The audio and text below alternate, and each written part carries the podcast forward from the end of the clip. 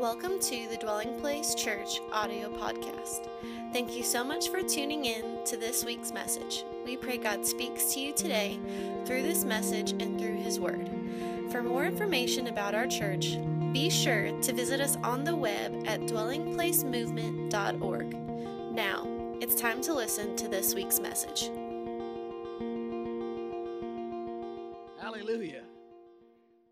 I, missed it the first gathering, but they put my failure up there and put the next generation of David's success up there. That's really how it should be, shouldn't it? Huh? Those that go before, we tell the next generation, we show them our failures, right? Show them our scars and lessons in order for them to succeed and get confidence in the Lord. Well, you know, isn't it good to uh, experience joy with God's people? And that's what that video highlights. Uh, just the joy of His presence and His goodness.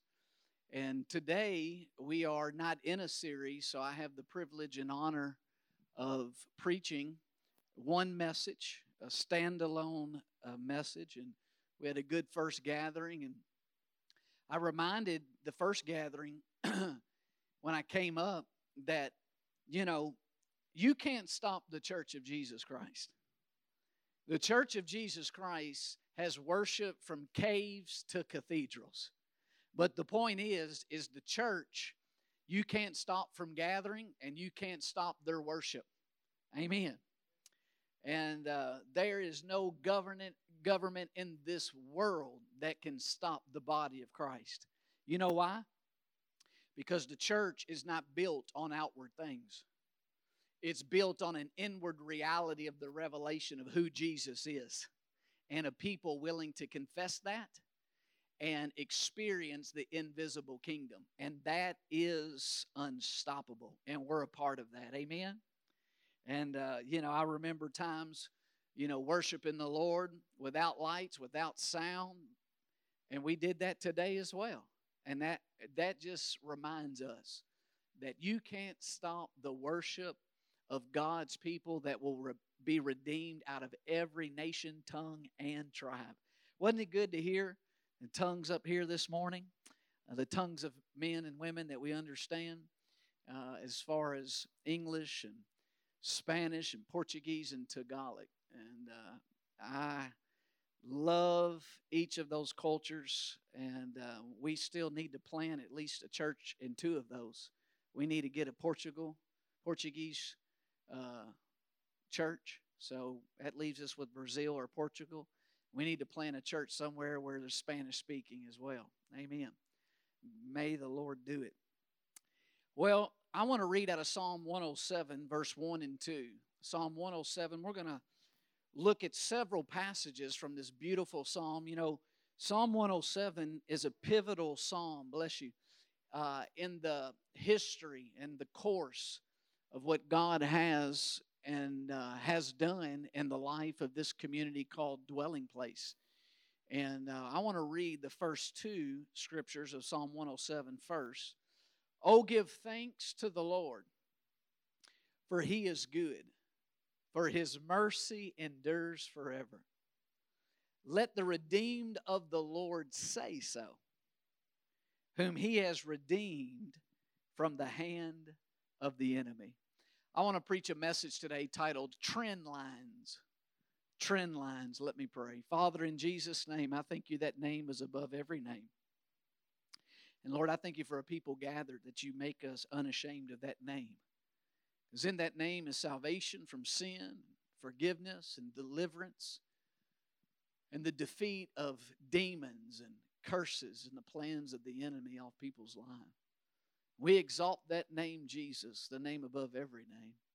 We ask, Holy Spirit, that you would come and reveal the reality of that name, the authority in that name, the provisions and the promises in that name to us today. I yield to you, Holy Spirit. We give you the glory. Lord Jesus. It's in your name we pray. Amen.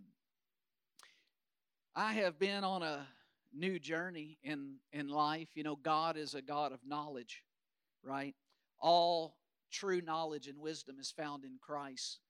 Paul says in Colossians 2. And there's so much knowledge of God to learn, so many different aspects of, of the world that you can learn realities of God and His ways. But I have this year been on a journey of, of learning uh, the ways of the economy and the ways of financial markets globally, but, but specifically here in America. And uh, if you're not familiar with the stock market or the markets of stocks of companies, one of the things that's important when it comes to stocks and the stock market is what's called trend lines. Trend lines. A trend line, by definition, is an upward or downward line on a chart indicating movements of average prices as of stocks over a period of time. So a trend line is either an upward or downward line primarily that indicates the average price and direction of the stock or the overall stock market. The way you determine these trend lines is through the use of charts. Now, there's many different charts that stock analysts and uh, stock market analysts and people in the financial sector use. There's what's called the daily chart. But the daily chart just gives you a glimpse of the trend for that day. But then there's what's called the weekly chart. Then there's the monthly chart, the yearly chart, and then a five year chart.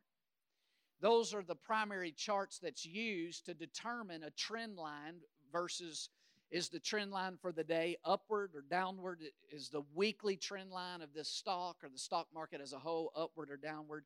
You get the example. Now, when you look at these charts, they also use what's called the moving averages.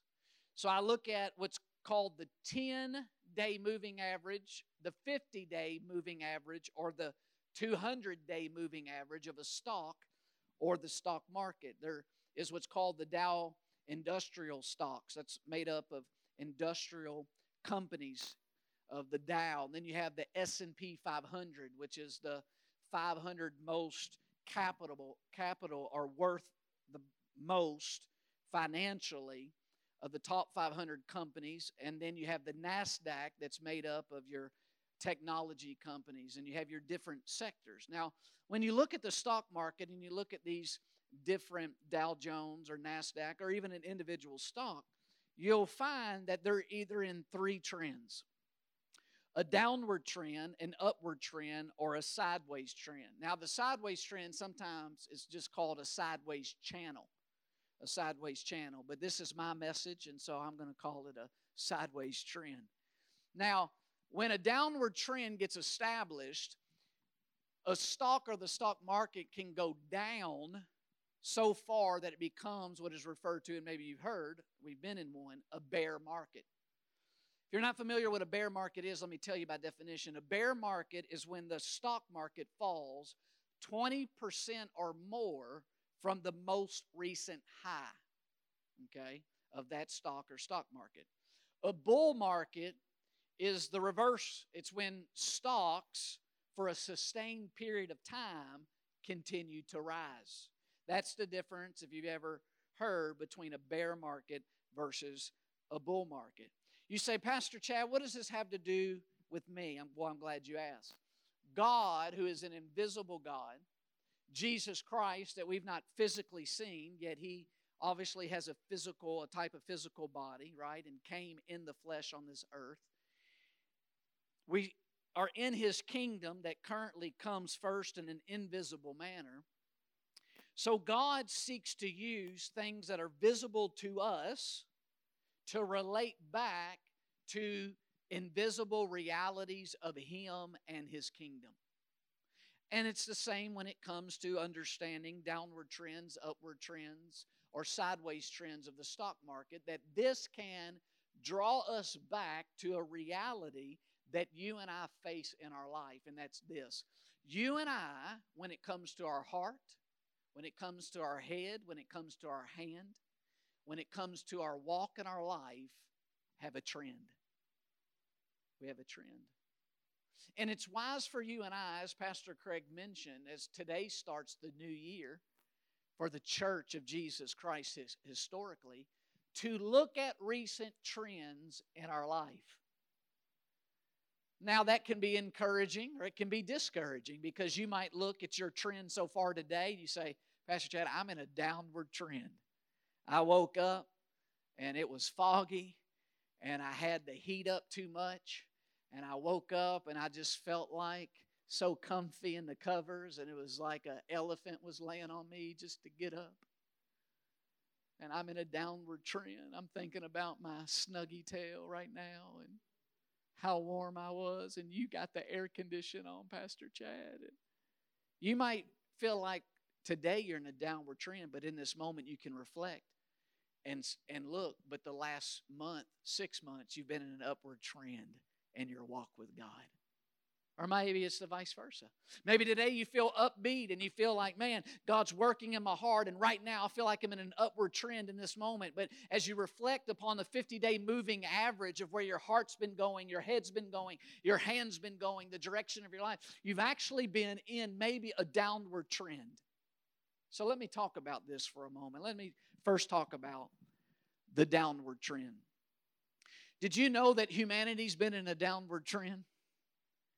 that because of the first man, Adam and Eve, Eve was deceived, Adam willfully disobeyed God. That since the sin of mankind, humanity has been in a downward trend. A downward trend. The downward trend represents the trend of Satan. Satan is referred to the lawless one.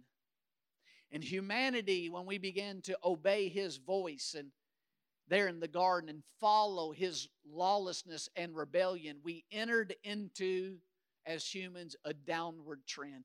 You see the downward trend in the nations. You see how nation after nation constantly moves further and further from acknowledging God of creation, looking to Him for His counsel and His wisdom. Listen to me. You would think at any time, at least in our lifetime, that the nations of the world would look for the counsel and the help of Almighty God would be what we're in and what we've been in. And yet, you turn on news channel after news channel. You listen to political speech after political speech. You listen to pre- president or king after king, and you don't see a trend of moving and beseeching for the hand and the wisdom of God to help us and what we're facing pandemics, global drought in some places, wars, destitution, and a financial world economy that is collapsing, collapsing before our eyes. The downward trends, the trend of Satan, the trend of lawlessness, it's been the trend of the nations. In fact, Second Chronicles 33 2 speaks to this. It says, the abominations of the nations. Human history has been nations that have been on a downward trend of turning away from God and depending on God and seeking God and asking for His counsel. And therefore, the trend has been the abominations of the nations. It's what the Spirit of wisdom refers to in Proverbs 14 34. Righteousness exalts a nation, but sin is a reproach to any people or nation. The downward trend of sin is a reproach. It's moving away from righteousness and what is right and what is God's desire. Because 1 John 3 4 says, sin is lawlessness. Sin is lawlessness. Listen, not against, we're not talking about just laws of nations, because nations can make actually ungodly laws. You can have people uh, obeying a law of a nation and they're actually being ungodly because the law in and of itself is ungodly. We're talking about when sin is lawlessness, we're talking about the law of God, the standard of God. The trend line, the downward trend, also speaks to the trend of pride. Human self glory, human self dependence, human selfishness. In 2 Kings 21 13, God speaks through his prophet to the old covenant people, Jerusalem. And he says, Hey, Jerusalem, you are beginning to partake of the abominations and follow the trend line of the nations around you, though you were not a people, and yet because you were few in number and because you were in the bondage of slavery to Pharaoh, I sent my hand through my Redeemer, Moses, brought you out of your slavery and bondage, began through my word and spirit to form you into a people and a nation, gave you my laws that would protect you and guide you, and that would allow you to begin to prosper and experience my goodness. And yet now you find yourself following in the same trend line and abominations of the nations around you. And God, through the prophet Isaiah, says to the old covenant people, but the word of the Lord was, or 2 Kings 21 13, I will stretch out over Jerusalem the measuring line used against Samaria and the plumb line used against the house of Ahab. I will wipe out Jerusalem as one wipes a dish, wiping it and turning it upside down. What do you see? That there is a measuring line, a trend line that God has.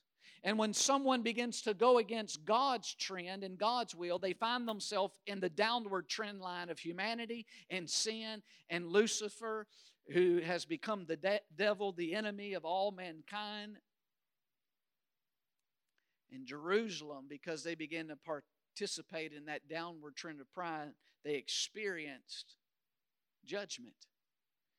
Isaiah 28, it talks about how the downward trend of pride can continue so long in a nation that they become crowned in pride, crowned in self glory, self dependence, crowned in this downward trend of no longer seeking godly counsel and asking for the mercy of Almighty God and the hand of God and the wisdom of God to help us with the complexities and the difficulties amongst the nations or in a nation.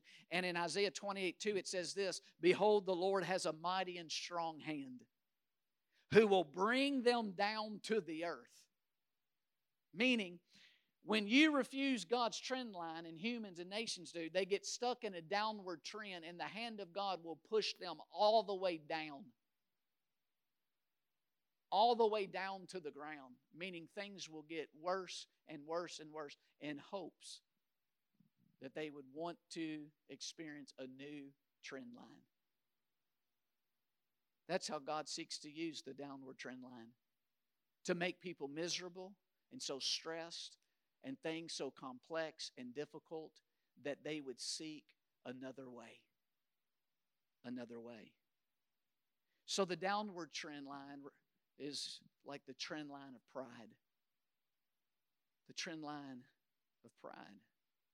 In Isaiah 28 and 13, God said through the prophet, But the word of the Lord was to them precept upon precept, precept upon precept, line upon line, line upon line, here a little, there a little.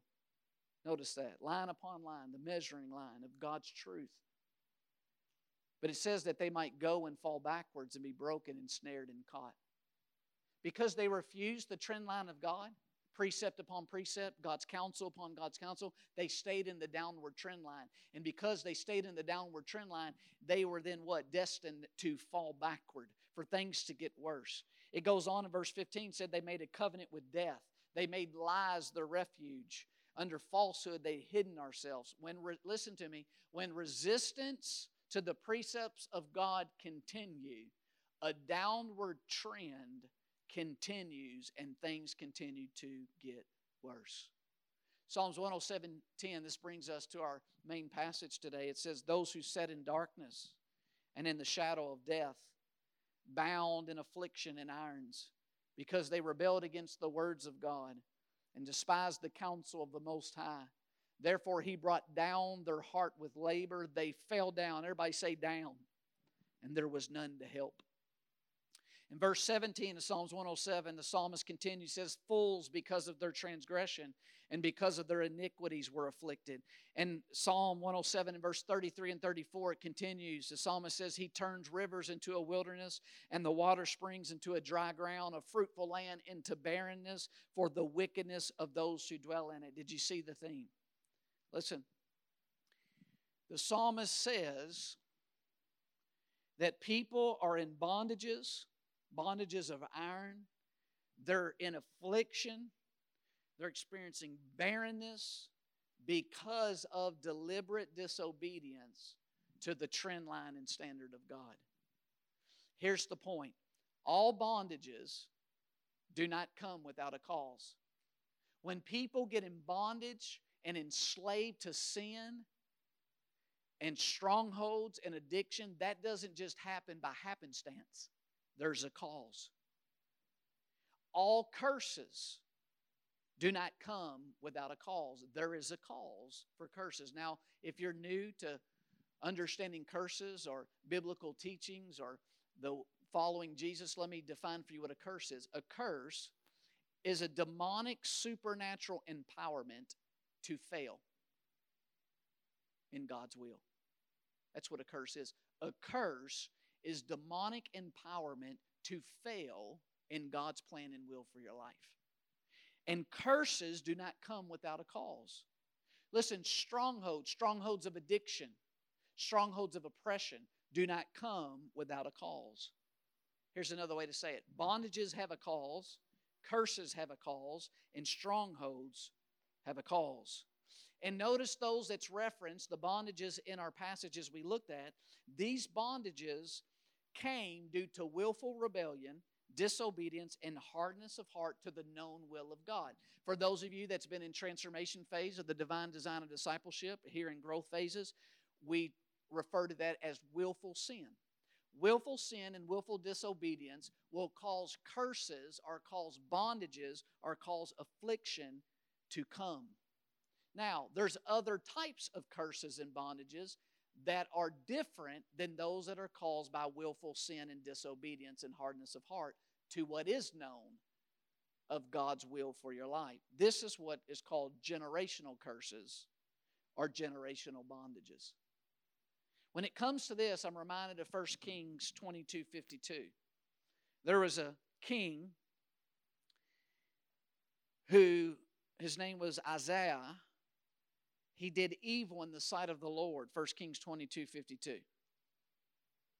But his evil in the sight of the Lord found empowerment because of generational curses, the ways that he was raised in. Watch this. It says, He did evil in the sight of the Lord and walked in the way of his father, and in the way of his mother, and in the way of Jeroboam, the son of Nebat, who made Israel sin. Notice he is walking in the way that was evil in the sight of the Lord, but scripture says it was the way of his father and the way of his mother, meaning generational curses was empowering Ahaziah to rebel or to fail in the sight of the Lord.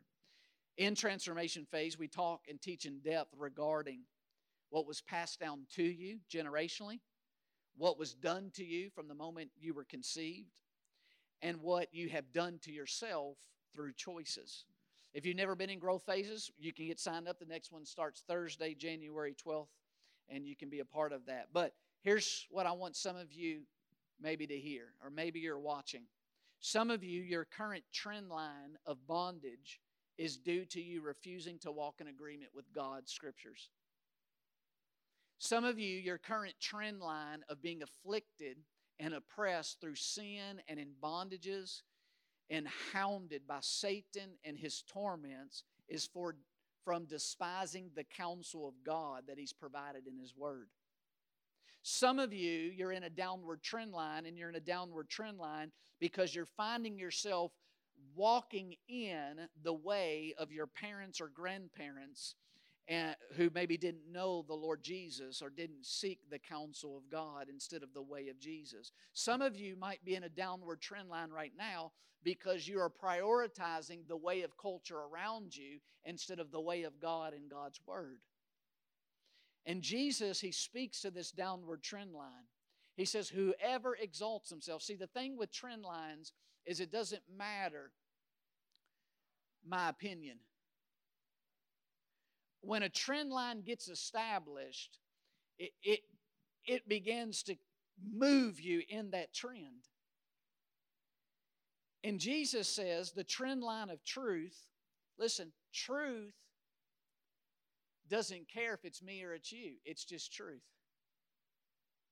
And Jesus says, Whoever exalts himself will be humbled, and he who humbles himself will be exalted. Meaning, when any person resist the trend line of God and His counsel and His word, they get begin by default to find themselves following in the downtrend line of Lucifer and Satan and humanity and the culture around us.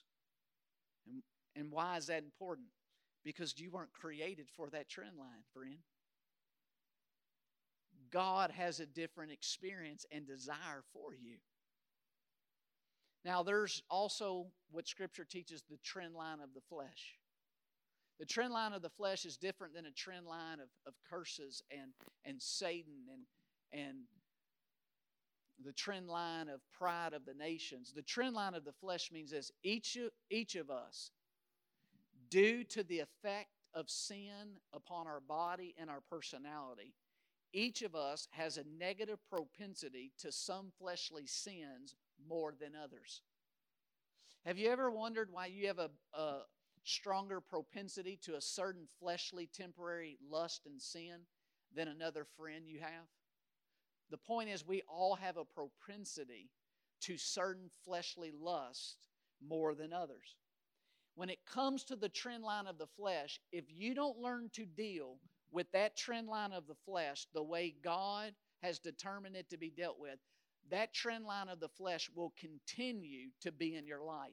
Here's the point you and I cannot rehabilitate, nor redeem, nor train or preserve the trend line of our flesh and the propensity to certain temporary pleasures and sin. There's no training those pleasures, there's no training the flesh like that. It reminds me in 2 Samuel 8, verse 1, where God gives an Old Testament example of a reality for the new covenant followers of Jesus and for you and I who live in the day we live in. It says in 2 Samuel 8 1, after this it came to pass that David attacked the Philistines. God uses in the Old Covenant the Philistines to represent the flesh all throughout Scripture. The flesh is what you and I, in our own ability as humans affected by sin, can achieve and accomplish. Okay? So God uses the Philistines to represent the flesh, fallen, sinful, affected humanity. And God uses often David to represent his kingdom and the Messiah, Jesus Christ. So, watch this. After this, it came to pass that David attacked the Philistines and subdued them. And David took Metheg Ammah from the hand of the Philistines. Then he defeated Moab. Here it is, forcing them down to the ground. He measured them off with a line. With two lines, he measured off those to be put to death and with one full line those to be kept alive. So the Moab Moabites became David's servants and brought tribute. Listen, when it comes to some fleshly passions and sins, the trend line of those type of propensities of your flesh, listen, it's two lines. And they must, those two lines, you must drive those passions to experience the provision that the death of Christ has made for them. You have to put them to death. Listen to me. You cannot play around or tolerate with those trend lines of the flesh. You have to allow the provisions of the cross to put to death those fleshly lusts and its propensities that we all have. Or that trend line will continue to show up in your life. Now, I didn't have time in the first gathering, but I will today. Notice David had another line, and that one was measured just by one line.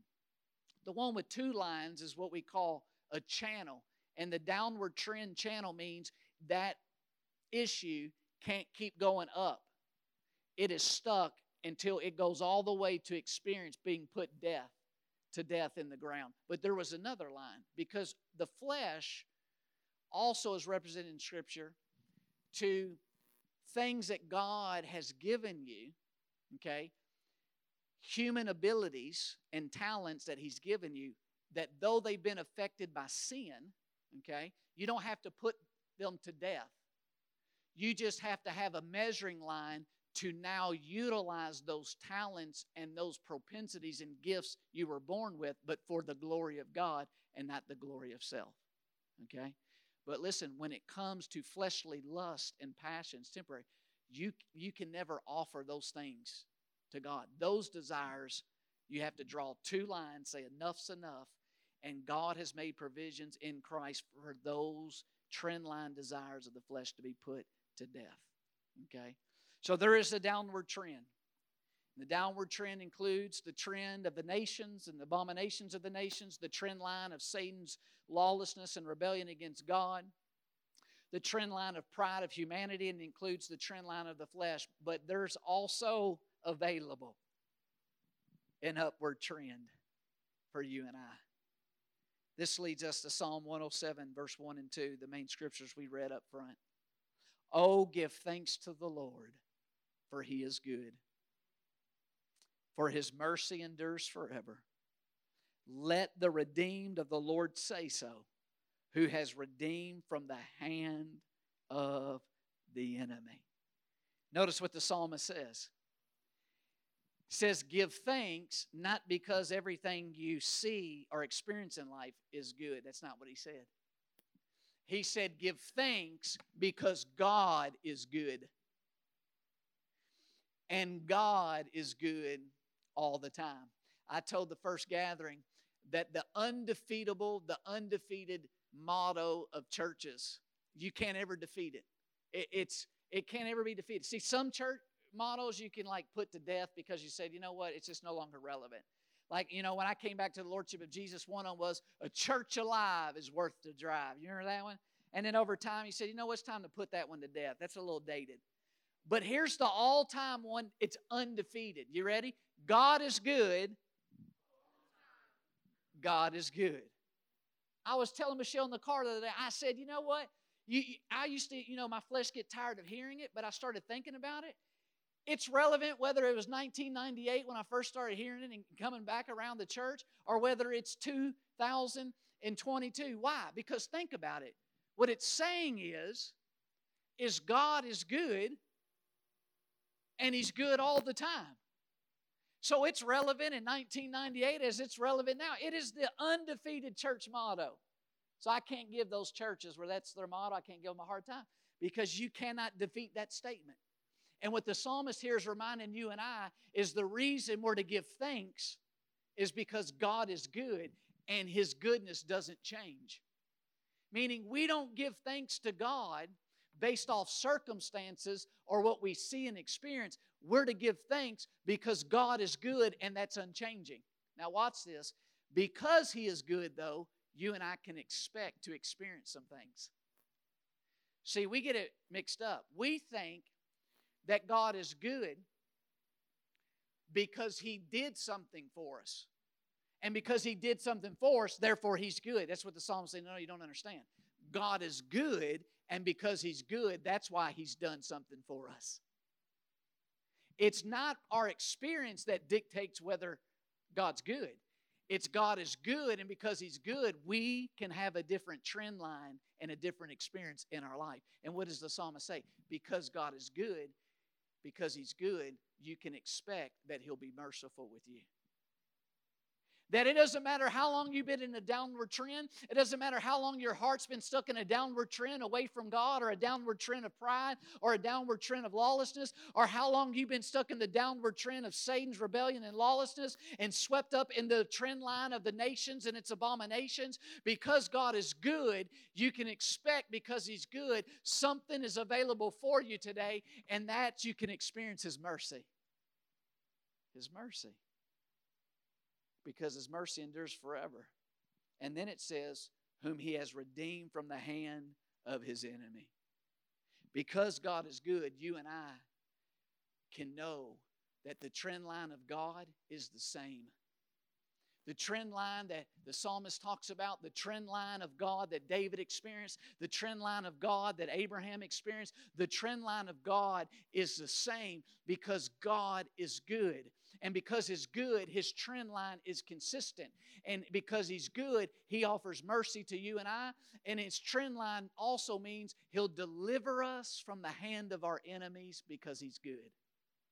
That's the trend line of God. His goodness. Look at verse 6 of Psalm 107. Then they cried out to the Lord in their trouble, and He delivered them out of their distresses, and He led them forth by the right way that they might go to a city for a dwelling place. Oh, that men would give thanks to the Lord for his goodness. Look at verse 13. Then they cried out to the Lord in their trouble, and he saved them out of their distresses. Look at verse 19. Then they cried out to the Lord in their trouble, and he saved them out of their distresses. Look at verse 28. Then they cry out to the Lord in their trouble, and He brings them out of their distresses. Do you see the trend line of God?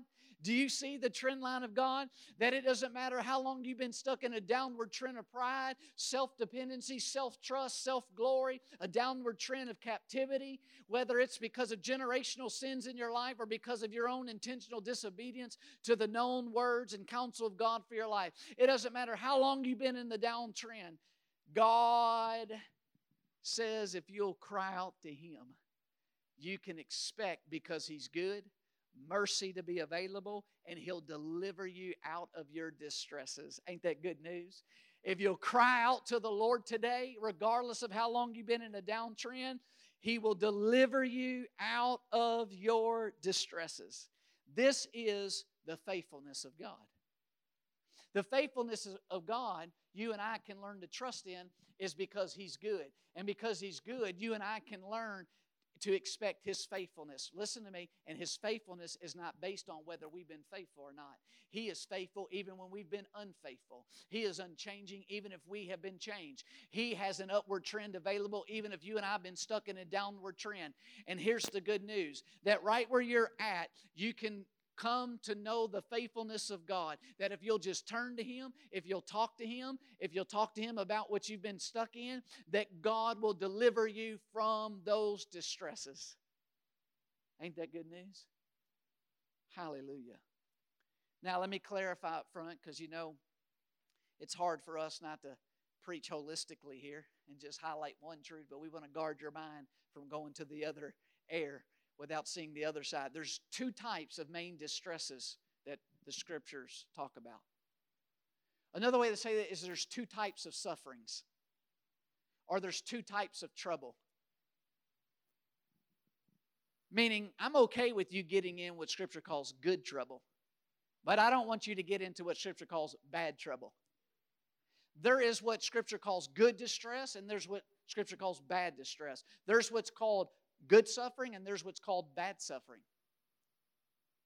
What's the difference?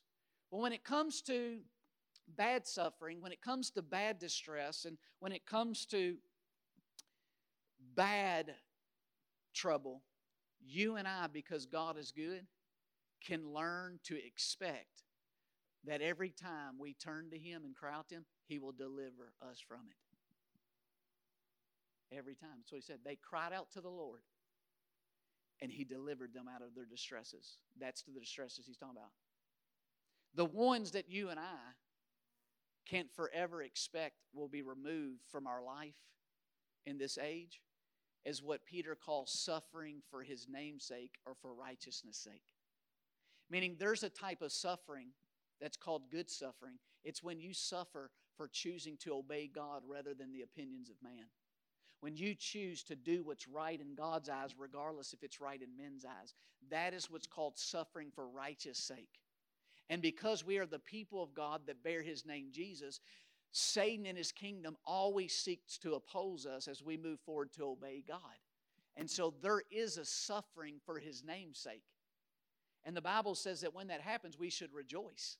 That is a blessed thing to suffer for doing what's holy and right but we don't want to suffer unnecessarily if we're going to have to suffer for righteousness' sake. Amen. And here's the point some of you, you haven't learned the difference between those troubles, that distress.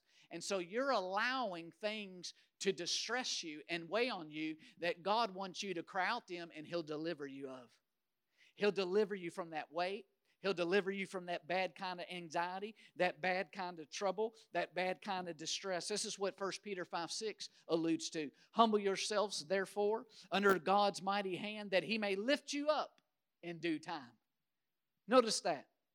God has a mighty hand that can lift you up out of that downtrend, that can lift you up out of those bad kind of distresses that can lift you up out of that bad kind of suffering, suffering that's unnecessary, suffering that God doesn't intend for you to experience. He can lift you up out of it. But I don't know about you, but I have found in my journey of following Jesus, at times, I found it difficult to get the actual picture of what it looks like practically to humble myself before the Lord. I don't want to do the false humility. That's why some people get stuck and allow distresses that God wants to deliver them from to stay in their life because they accept a false humility. Well, I never can speak the truth in love. I, I never can speak up for what's right. I have to just accept all things. No, no, no. What is true biblical humility? Well, listen, we get a picture of it in our psalm. Look at verse 1 of Psalm 107.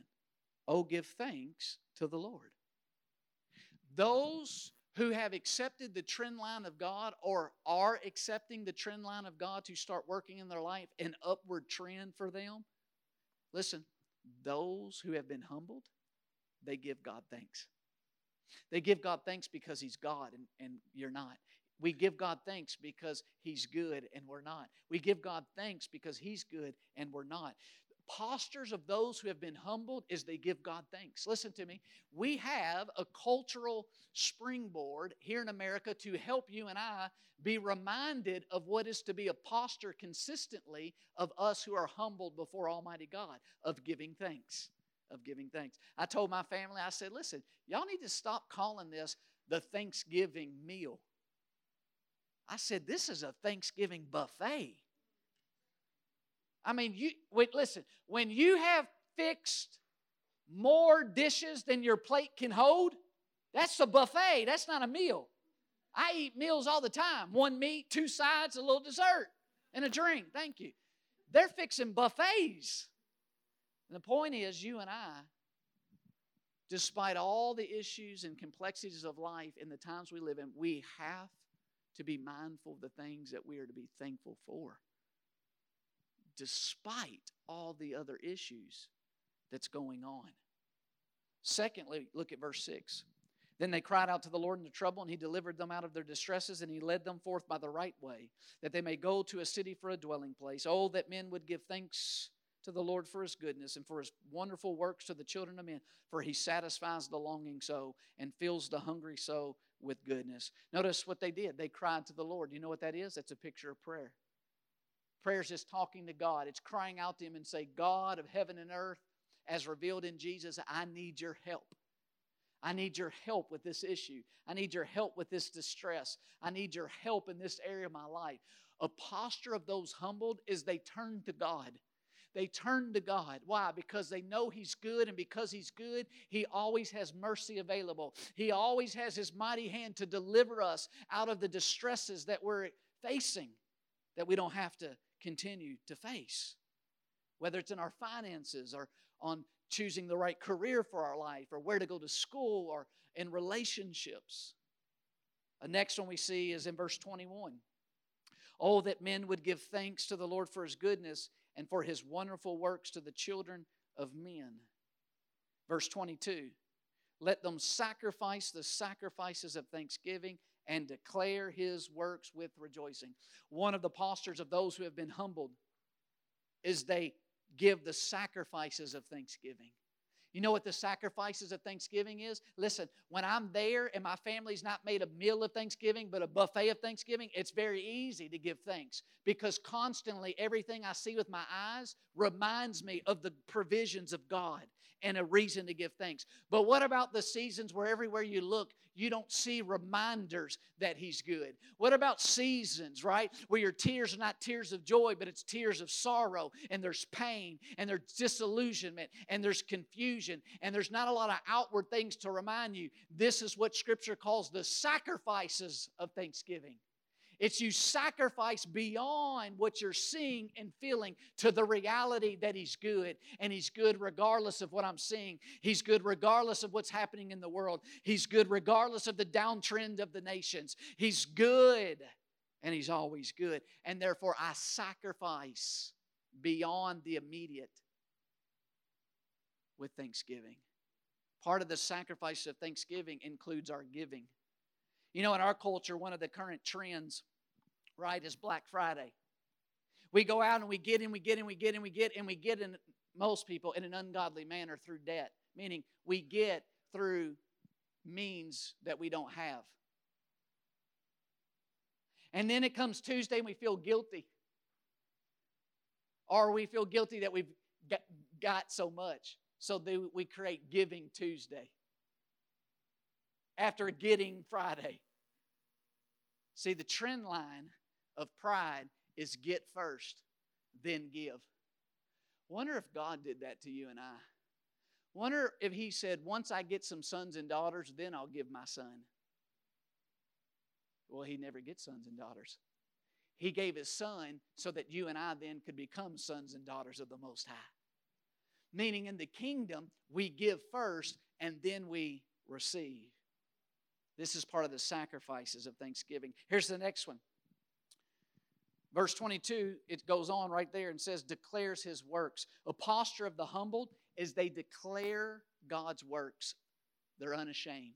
They're unashamed to testify to the working of God in their life. He saved me when I was a sinner. I cried out to Him and He delivered me from my distress. We declare the works of God. We declare unashamedly that He is the God that dried up the Red Sea for His covenant people. And when the enemy tried to pursue what God used as protection for his people, it became calamity for those that weren't his people. We declare the works of God. That's a posture of the humble. Here's another one. Look at verse 32. Let them exalt him also in the assembly of the people and praise him in the company of the elders. Now, I don't know about you, but I like a good one on one with the Lord session in my car. I used to have tinted windows where I could get real wild, you know, because you couldn't really see in there. But I don't have tinted windows really anymore. So, nevertheless, you can find me at times on the roads right here where I am jamming with Jesus, baby, communion with the Holy Spirit. And you know what, though? As much as I like that and enjoy that, that's not all God's commanded for me. Because the postures of the humble, notice what it says. I'm not just to exalt God when I'm alone and sing with Him alone, I'm to exalt God in the assembly of God's people, like what you're doing. Postures of the humble, as we realize God wants us to praise Him and exalt Him amongst the company of brothers and sisters in the community of those who follow Jesus. Lastly, we see here, I want to highlight in Psalms 107, the posture of those humble. Verse 36. There he makes the hungry dwell that they may establish a city for a dwelling place. Postures of the humble is they're a part in establishing more dwelling places of God. And I don't just mean, we're not talking about this local church, because this name, dwelling place, is a scriptural name, obviously.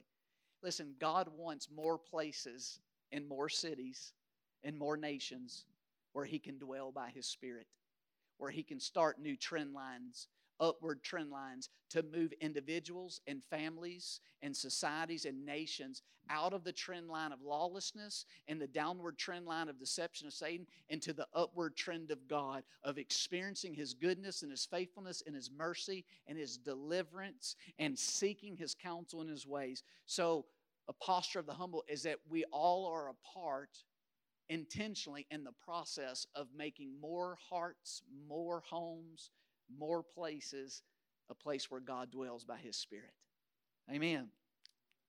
Now, Paul summarizes in the New Testament the trend line of God in the New Covenant. He talks about God's trend line of mercy towards the unbeliever. In 1 Timothy 1:16, you remember Saul, they laid the garments when they stoned Stephen, the first one to die for the name of Jesus. They laid them at a young man's feet named Saul. Well, Saul met Jesus, and Jesus said, You're persecuting me. He said, Who are you, Lord? He said, I'm the one you're persecuting. And he surrenders his life to the Lord Jesus Christ. See, Jesus is Lord whether you and I surrender to him or not. There's no unchanging that. But Paul surrendered to his lordship. He responded correctly. And notice what he says in 1 Timothy 1.16. However, for this reason I obtained mercy, that in me first Jesus Christ mo- might show all long suffering as a pattern, as a trend line to those who are going to believe on him for everlasting life. The trend line of God is that he's merciful. It doesn't matter how long you've been in the trend line of sin, and it doesn't matter how long the trend line of sin has taken you, and how long you have practiced uh, habits of the trend line of lawlessness and sin and Satan. God's trend line pattern is he'll be merciful to you if you'll turn and acknowledge the lordship of Jesus and give him your life. Secondly, Paul then talks about the trend line of truth for those who follow Jesus. In 2 Timothy 1:13 he says, "Hold fast to the pattern of the sound words." Notice there's a trend line of truth for all God's people that dictates for us what following Jesus looks like. And then Philippians 3:17, he says the trend line of God he says, Brethren, fall, join in following my example and note those who so walk as you have us for a pattern. There's a pattern for the new people of God, the new creation of living a crucified life and walking by faith and walking in the Spirit. And he says that trend line is a pattern of what following Jesus actually looks like. The Word of God, the will of God, that He will be merciful to sinners who call on Him, and then the way of God. So there is a downward trend line. God offers humanity another trend line because He's good.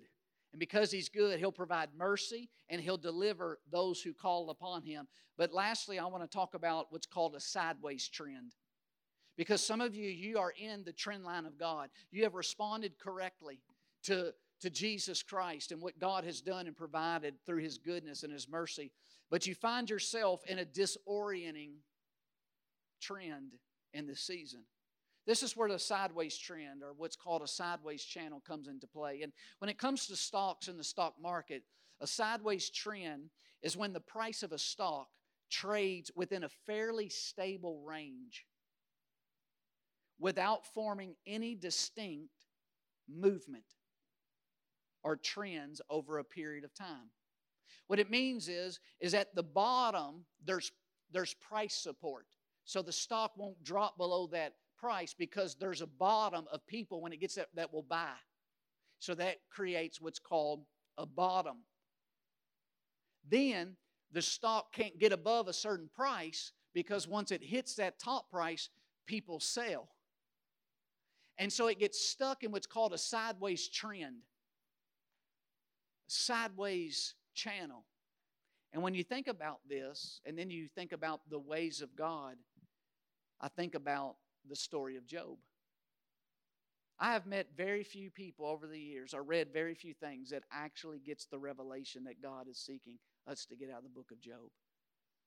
And I'm not going to tell you it today because that would take all the fun out of it for you, but I'll, I'll give you some help. If you'll just read the beginning and the end, then that will help you understand all that happens in the middle.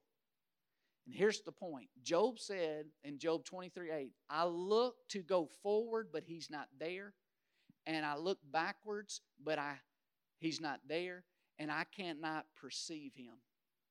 Listen, Job was hedged in. He was hedged in by God. And you know why? That's why right after that in Job 23:10, he says this, "When he has tested me, I will come forth as gold."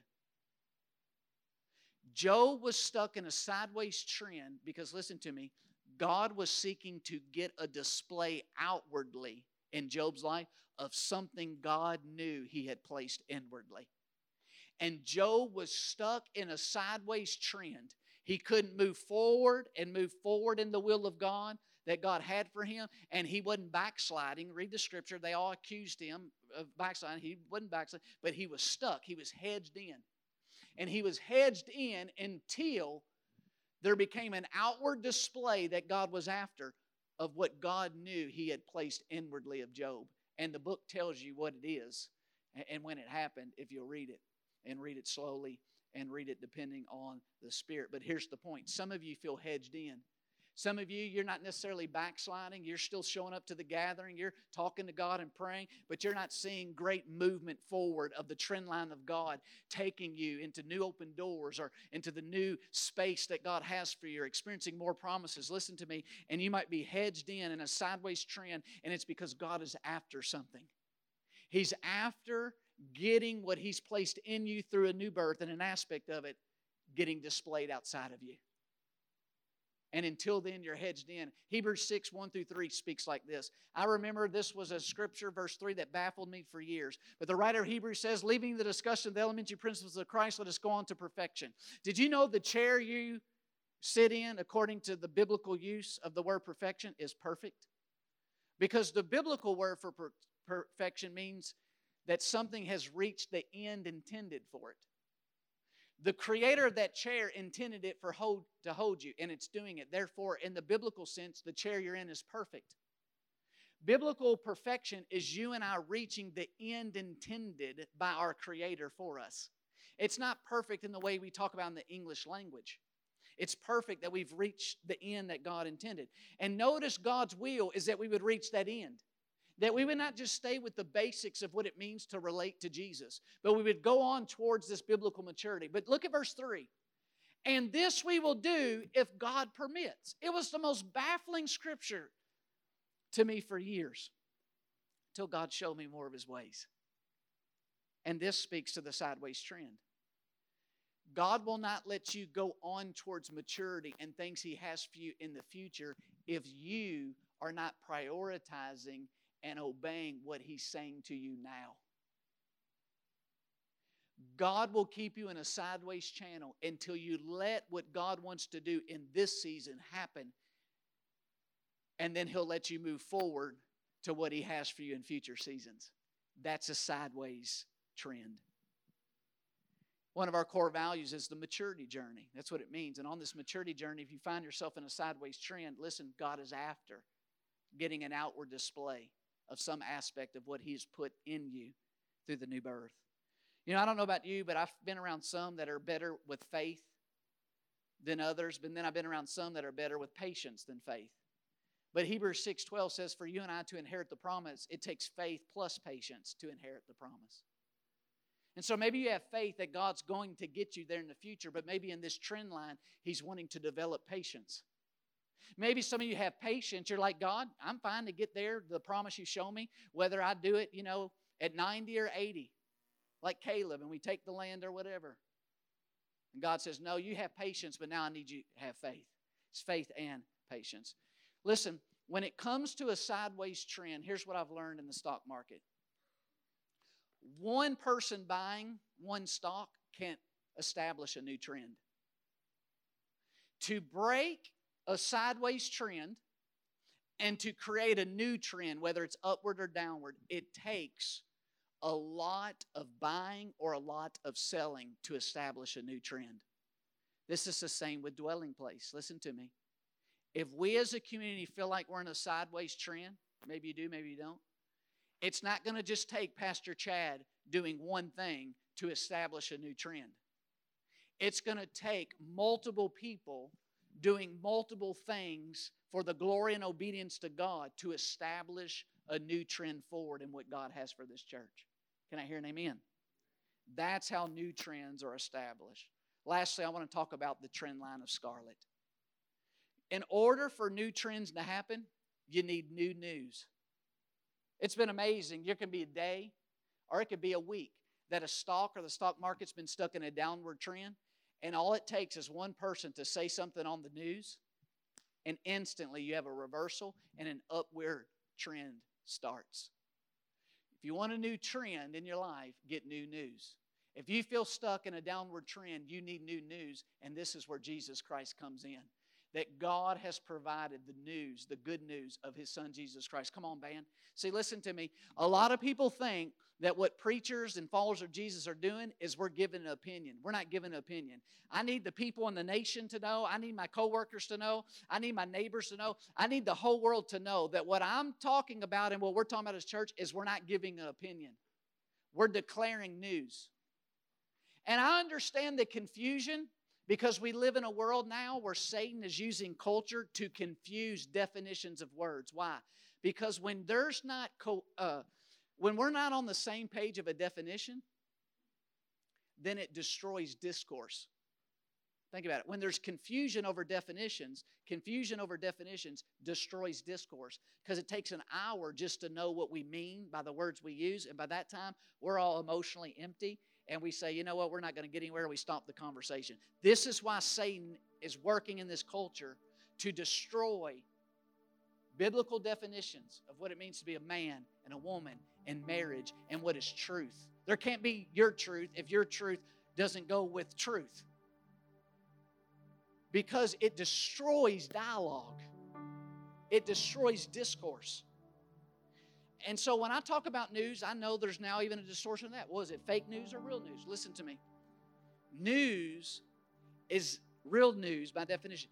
It's just reporting something that's already happened. There's no slant, there's no opinion.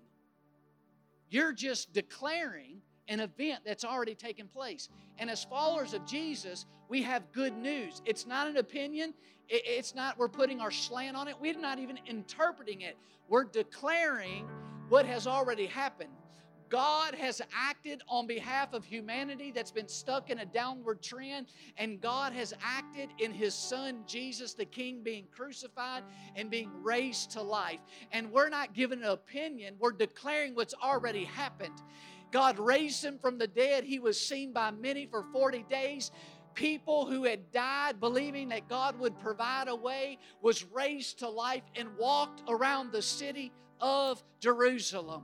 The government had to pay off corrupt religious leaders who rejected Jesus to lie because there was no body.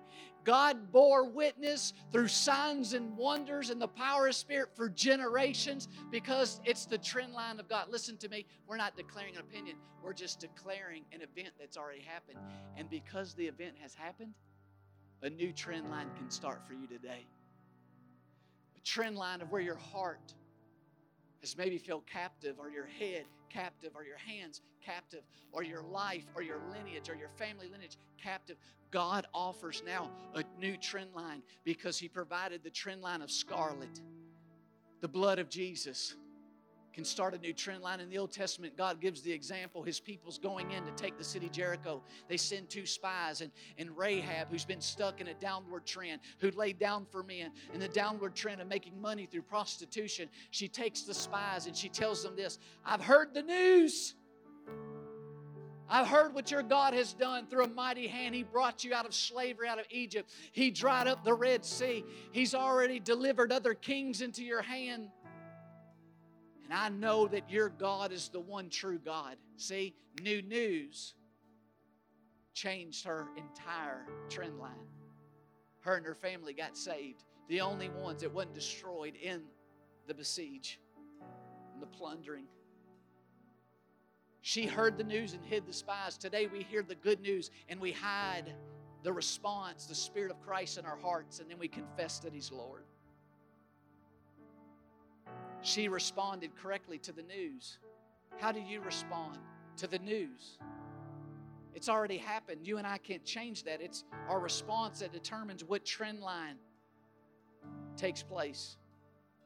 Whether we stay in the downward trend of sin and lawlessness and Satan, or we begin to experience the upward trend of God because the path of the righteous winds upward.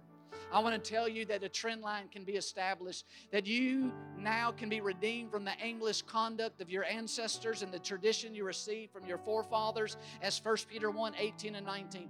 That God now starts new trend lines not by silver and gold, but He has provided the precious blood of Jesus Christ, His Son. And you and I can have a new trend line from aimless conduct, from a sense that we have no purpose, that we're just existing. We can have a new trend line that breaks the trend line of bondages and addictions and oppression and Satan's fear of our life, and we can come to know the trend line of God because Hebrews 9:14 says, How much more shall the blood of Christ through the eternal Spirit who offered himself without spot cleanse your conscience from dead works to serve the living God?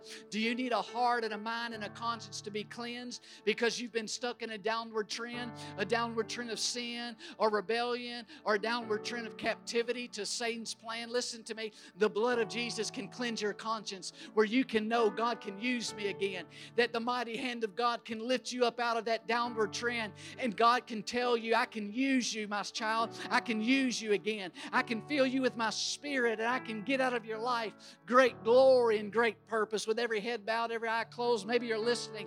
You say, Pastor Chad, I want out of the downward trend. I want out of the downward trend. Maybe for you, it's just a downward trend of a 10 day moving average. Maybe it's you, you look past over this year and you've been in a downward trend. For some of you, maybe it's been your whole life. Your whole life's been in a downward trend of you being your own king, your own God. And you say, I want the trend line of God. And because of the blood of Jesus, I know there is mercy available. I know God is ready to forgive. The pattern and the trend line of God is to deliver those that call upon Him. And you want Jesus to deliver you today. You want the blood of Jesus to start a new trend line if you like. If that's you, I want to pray for you. Let me see your hand. Thank you so much for listening to this week's message. If you would like more information about our church, be sure to visit us on the web at dwellingplacemovement.org.